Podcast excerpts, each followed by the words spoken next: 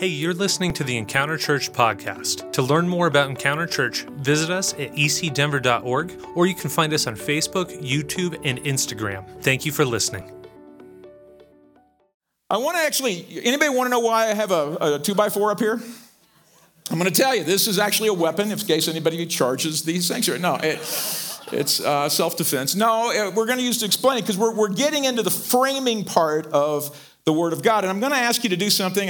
This is not starting a new tradition, but I felt led to do it this morning. Would everyone stand up? And I want us to stand up while I read a particular verse of Scripture. Okay? So we're standing for the reading of the Word of God, if you can stand. And it's from 1 Corinthians 3, verses 10 through 15. And it's this. According to the grace of God given to me, like a skilled master builder, I laid a foundation and someone else is building upon it. Let each one take care how he builds upon it. For no one can lay a foundation other than that which is laid, which is Jesus Christ. Now, if anyone builds on the foundation with gold, silver, precious stones, wood, hay, straw, each one's work will become manifest. For the day, meaning the day of judgment, will disclose it, because it will be revealed by fire, and the fire will test what sort of work each one has done. If the work that anyone has built on the foundation survives, he will receive a reward.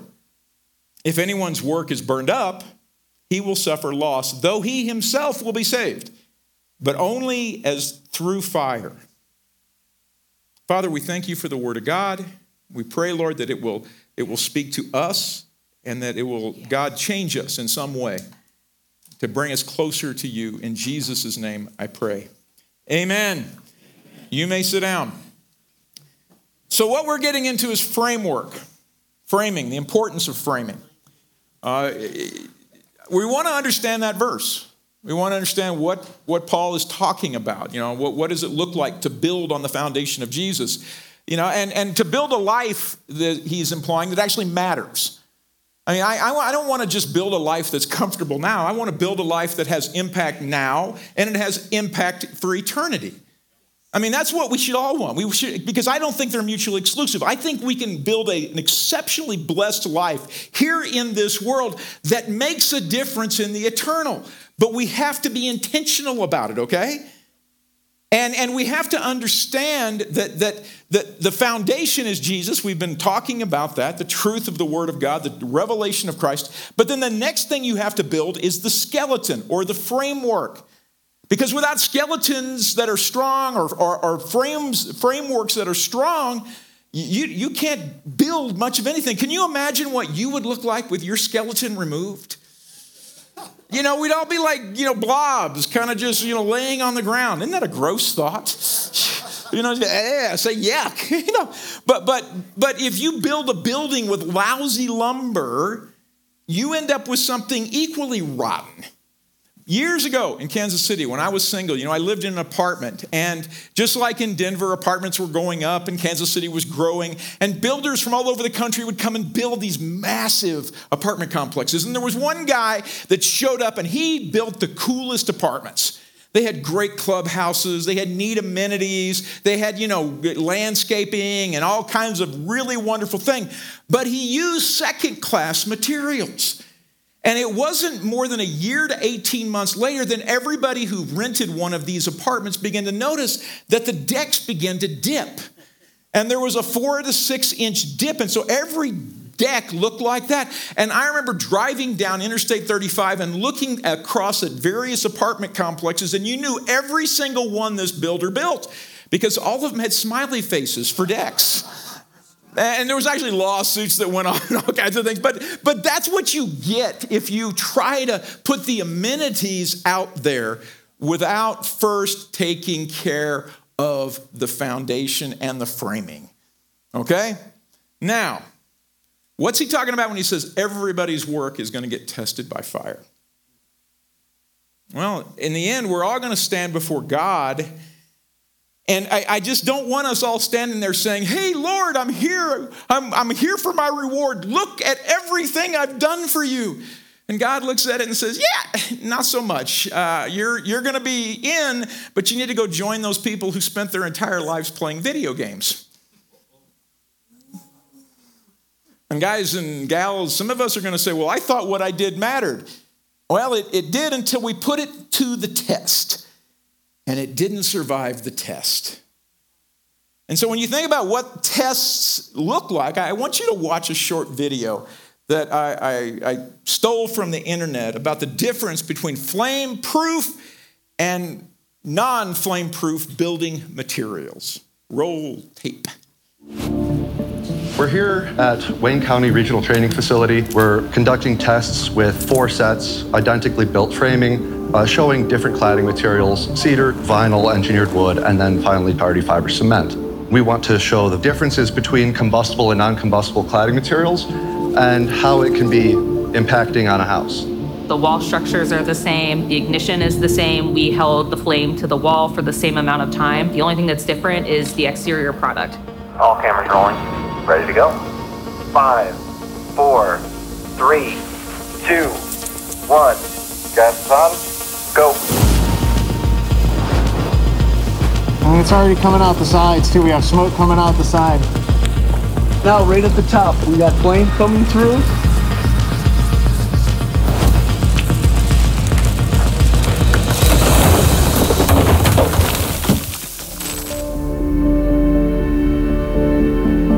That's amazing. Very impressed with the Hardy fiber cement. There was 0 flame impingement into the interior of the structure. We think it's important to show that there is a difference in the materials so that we can inform and educate homeowners and contractors on the choices they can make with regards to what they choose to install in their homes. I'm gonna reside my house pretty soon. I've made up my mind.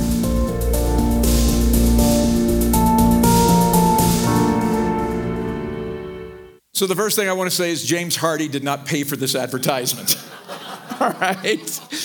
But if you had to pick siding for your house, which one are you picking? I'm picking the flame resistant. And that's the thing, you have a choice.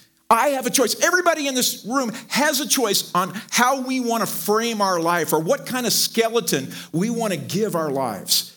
We can give it flame resistant skeletons, or we can pick something that isn't quite as durable and certainly doesn't have the eternal impact. And so this is a thing I want you to remember. What determines a building or person's survivability isn't the tests they are exposed to. We're all going to be exposed to the same test. It's not the tests, it's the materials their frameworks are made from.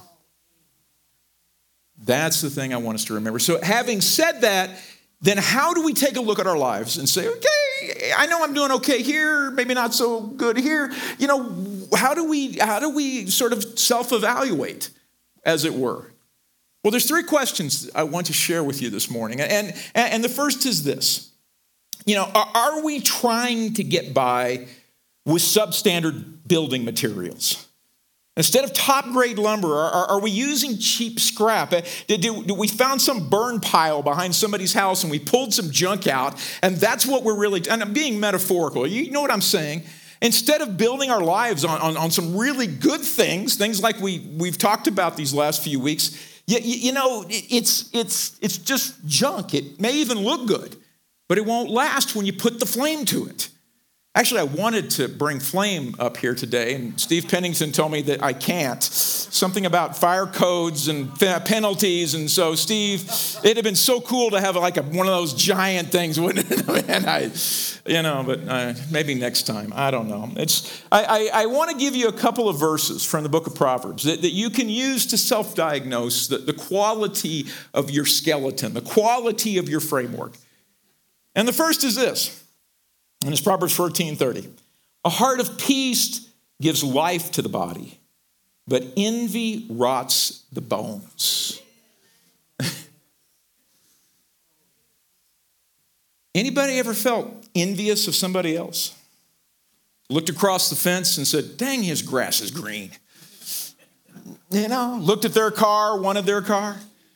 I shared with the pastors last week that I had an incident the last few weeks about envy. I'd been in contact with there's 4 or 5 guys from my college that I'm still tight with. And they are all rich.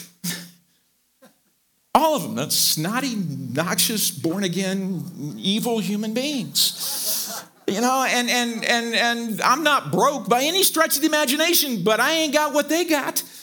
And I was just thinking about it. You know, Lord, I left, you know, engineering to pursue you, and this one's got a 50-foot travel trailer, and he goes all over the country, and that one just bought a second house in Florida, and that one over there, you know, and I'm just kind of comparing myself amongst myself with my peers, which is unwise. And the point of that is that is toxic to my bones. That's toxic to my framework. And if you find yourself inadequate in your own eyes because you looked at somebody else, you are literally just destroying yourself. And God can't build on envy. Second proverb is similar. It's Proverbs 17:22. A cheerful heart is good medicine, but a crushed spirit dries up the bones. I am intimately aware that mental health and depression, and these are things that are real, and they exist in the church, and they need to be dealt with and not covered up. But that's what I'm saying. Are we dealing with the anxieties, the fears, the depression, the discouragements that are in our lives? Because all of those exist because we don't have a revelation of God's love and faithfulness. And that's not a condemnation, that's a diagnosis. So the question is, how do we go about walking in the reality that God loves me just as I am? He accepts me just as I am. You know, he wants good things for me because he loves me, not because I earned those things. He wants to help me live a blessed life, both in this world and in the world to come. He wants me to get to the gates of heaven and have my life exposed to the flames of judgment. And what remains is, you know, hey, enter into your reward, my good and faithful servant. That's what God wants for us. But in order for that to happen, I got to start realizing that I can't let poison into my soul and I can't destroy my bones. Okay? So where does the cheerful heart come from? It comes from the revelation of God. And if we're dealing with some stuff, well, I know it can be difficult, but there is a breakthrough. And this may be the ignition of a new day in your life. This may be the start of something significant that you come to a place saying, I'm going to deal with this, and I'm not going to pretend about it anymore. I'm going to actually own it and say, I'm going to do something different. I'm going to get help. I'm going to go forward because I've got some bones that are dried up, all right? So that's the first question. The second question is, if I'm trying to not only identify the bad framework, if I'm trying to not only identify the bad wood, what's the good wood look like? What do good bones look like? Well, God tells us, and he interestingly enough, he tells us in the Word of God, Proverbs 24:3, by wisdom a house is built, and by understanding it is established. Wisdom and understanding. They're two different things. You need both. They're a match set. You can't have one without the other. It won't do you any good. What is wisdom? Wisdom is, I'll give you a couple of different definitions. Wisdom is knowing what to do. Understanding is knowing when and where to do it. Okay? Again, if you know what to do to fix your life or to have a better life, but you don't know when and where to apply those truths, it doesn't do you any good. And you can think of it this way. Wisdom is the treatment. Understanding is the diagnosis. So I cannot tell you how many people I've talked to. They look at me and they say, well, you know, I know that this is what the problem is in my life. And yet they don't have the wisdom to know how to make the changes to be able to walk in the victory that God wants them to have. They've identified the problem, but they don't know the solution. And likewise, I know people who can spout the word of God. They go this, and they go that, and they go all that stuff. And yet they have no clue how to actually apply it to relationships, or to their workplace, or to conversations even. Has anybody ever said something stupid that was true? It was stupid because of who you said it to and when you said it? That is a lack of understanding. You got the wisdom, but you didn't get the understanding. And you need both. They're a match set. Because when we have wisdom and understanding, we are building a framework which can support the life that God wants us to have. Amen? Amen. I mean, it makes sense. Doesn't it make sense, Pat? It seems logical, but for whatever reason, we struggle with that. And part of the problem of struggling with that has to do with the people we hang out with. I'm just going to say this. There is this, again, we're spending a lot of time in Proverbs today, but Proverbs 13:20 says this: walk with the wise and become wise, for a companion of fools suffers harm.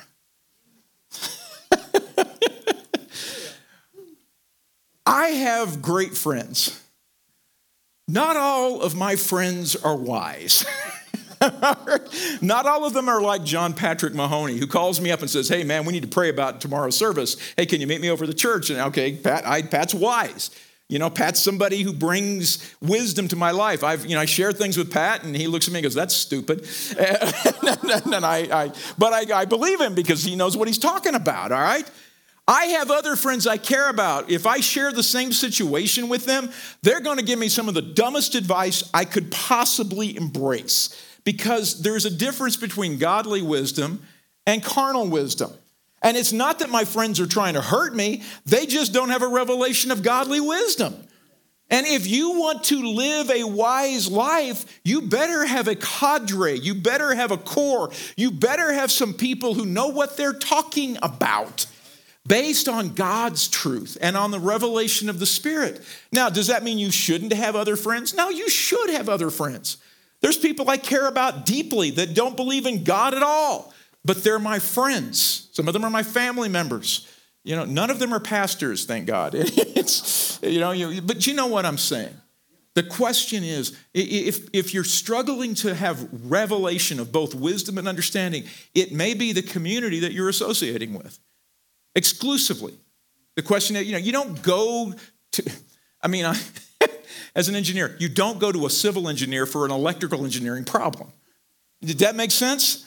It's not that the civil engineer is an idiot. He's not. He just doesn't have the revelation of electrical engineering. You want to go to somebody that knows something about what they're talking about.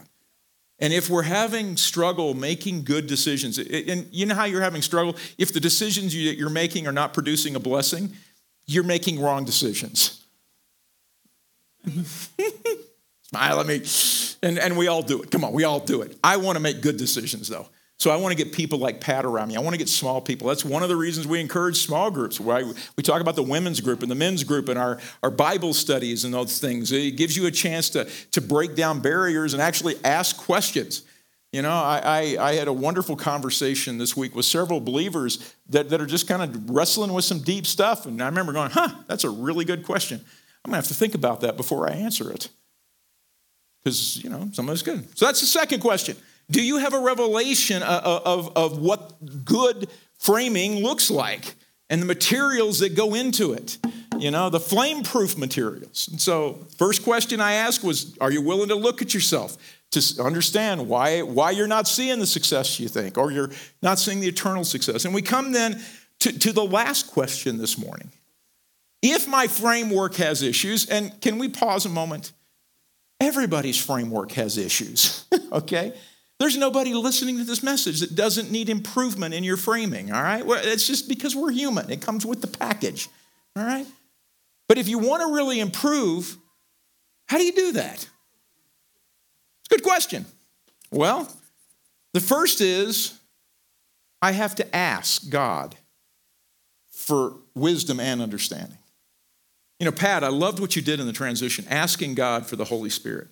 And I was sitting there going, I heard it in one ear, but then God said, dude, you need more of the Spirit, Reese. You need more of the Spirit. And so I began to just sit on that front row and began to ask God for more of the Spirit, because I need more of the Spirit.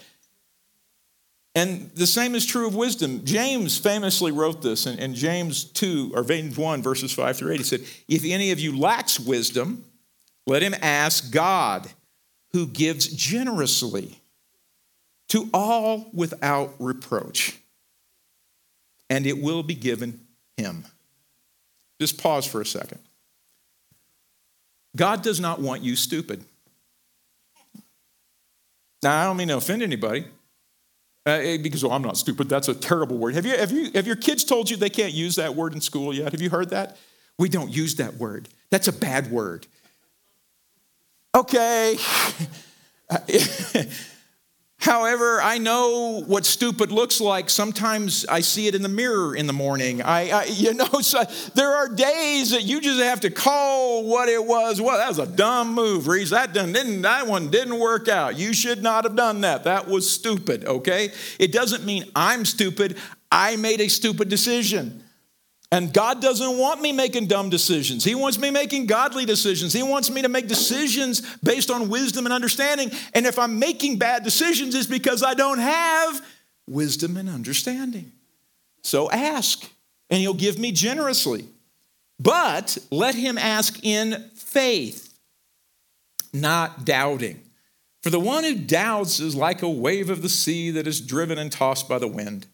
For that person must not suppose that he will receive anything from the Lord. He is a double-minded man, unstable in all of his ways.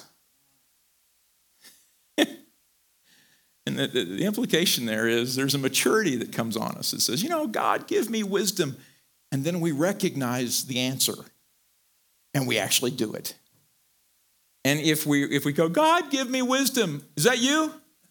"Oh, that doesn't sound like you. I don't know if I like that." And that person is double-minded.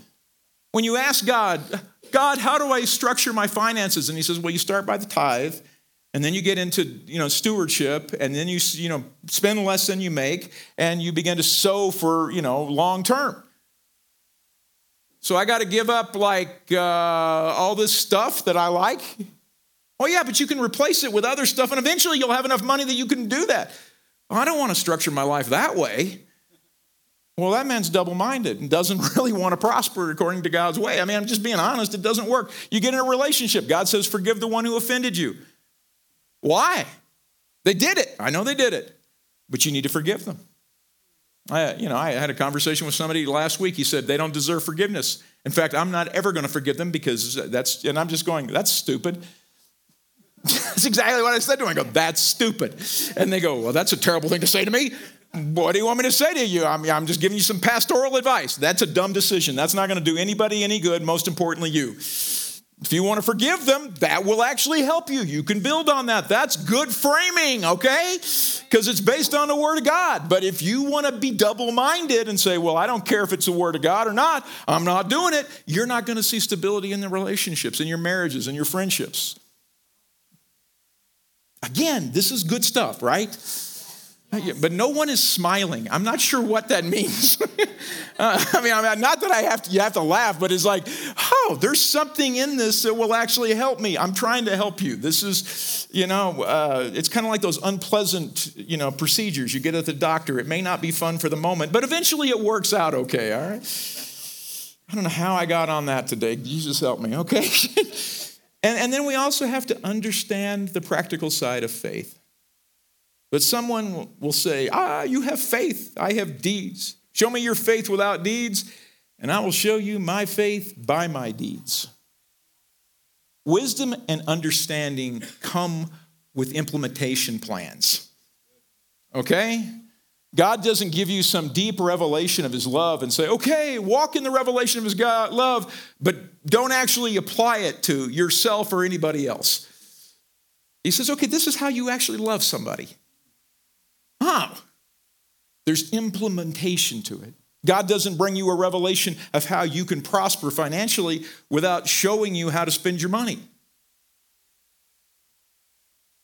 God doesn't tell you how to have good conversations with somebody that you care about, your spouse, your girlfriend, your father, your mother, your kids, without telling you how to change your words. Okay? There is always a practical side to the supernatural of things that we can put into practice. And as we think about what Paul was writing to the Corinthians, and we begin to say, you know, I want to build a life that is flame-proof, that when I stand before God, he looks at it and says, man, that is something else. You followed my blueprints. Okay, you know what I'm saying? You followed my blueprints. This is what I meant. I showed you the plans, and you followed them, and look what you were able to accomplish, both in your life on earth and the reward that you have earned in heaven.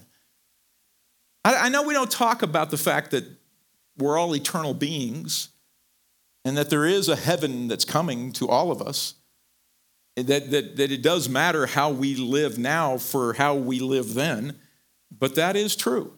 And it's not a horrible thing. It's an opportunity. It's an invitation. God says he prepares a table in the presence of our enemies that we may come and dine and eat and thrive. But the invitation requires us to be obedient. Otherwise, we're going to end up in heaven basically naked. As you know, that's kind of the other implication. That sounds awful, doesn't it? To stand before God with nothing but your boxer shorts, and he just says, "Okay, go sit down someplace." I was looking for a cheap laugh, guys. It didn't go over very well. And so that brings us to the end. And what do we do with this? Well, it's the first of a several-week series, but. The question is, are we willing to let God ignite a flame in us that will change us this morning? That flame, rather than consume us, will temper us and make us flame-proof. For each of us, that's our own individual decision. By the way, I was bragging on worship this morning. I had an amazing time with God right there. It really was just really good. So Father, I come to you as the giver of the message this morning. I shared the word that you gave me. And I share it, Father, not out of any motive other than to initiate something this morning. As Pat said last night, we need to pray for the service today. That we want to initiate something in my heart, and I want to capture what you spoke to me on that front row, and I want to own it, and I want to be able to do something with it. But I want everybody else to have a similar moment, and if they haven't yet, God, then whether they're online or in person, Holy Spirit, spark something, light something, ignite something in them. Pose a question to them that they're going to have to chew on and actually think about. Bring up a scripture that maybe they've forgotten or haven't thought about in a while, that you want them to walk in a fresh revelation of that passage this morning. Maybe there's a person, God, that you want to initiate a reconciliation in their life between them and that person. Or maybe there's something new you want to do. Maybe there's a revelation, God, that, you know something, you've been wasting your time trying to build something that's just never going to last. It's just going to burn up when it's tested. And we can walk away from that, God, because there's always something better. There's always something better. There's always something better.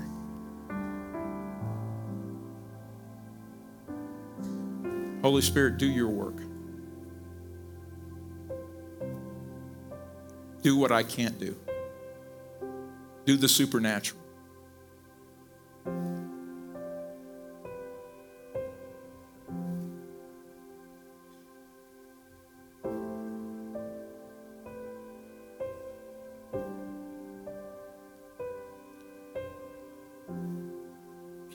As we were praying, I'm just going to share the image that I got, and you take it or don't take it. I got an image of an angry grizzly. And I was like, well, God, that's a terrifying thing to have to face. And God said, no, it's not, if you're walking in faith in me. And I feel like he's saying that there's some people, you've been terrified of some things they're real. They're real circumstances, they're real situations. But they shouldn't terrify you, because greater is he that is in you than he that is in the world. So, yeah. It's got teeth, it's got claws, it's got bad breath, it's got all that stuff. But you stay in faith and you tell it to be silent and sit down, because it will obey the word of God, because it hasn't got a choice. You have a choice It doesn't. You speak the word of God over that situation, and it will come into conformance with what God's will is. That's my word. Father, bless everyone here. If anyone does not know Christ, this is a wonderful opportunity for you to reach out and say, God, forgive me of my sins. I want the cleansing. I want the cleansing of Christ. I want to be forgiven. And I want the righteousness of God, that real righteousness, the true righteousness, the eternal righteousness. And so fill me with your Spirit and draw me into your family and help me to repent and walk free and change this morning, going forward for the rest of my life. Whether you're online or here, if you will pray that prayer, just say, God, I believe, and forgive me and help me to change and help me to become a follower, a disciple of you. Your life will never be the same. And that's my prayer. Amen. Thank you for listening. To learn more about Encounter Church, visit ecdenver.org or find us on Facebook, YouTube, and Instagram.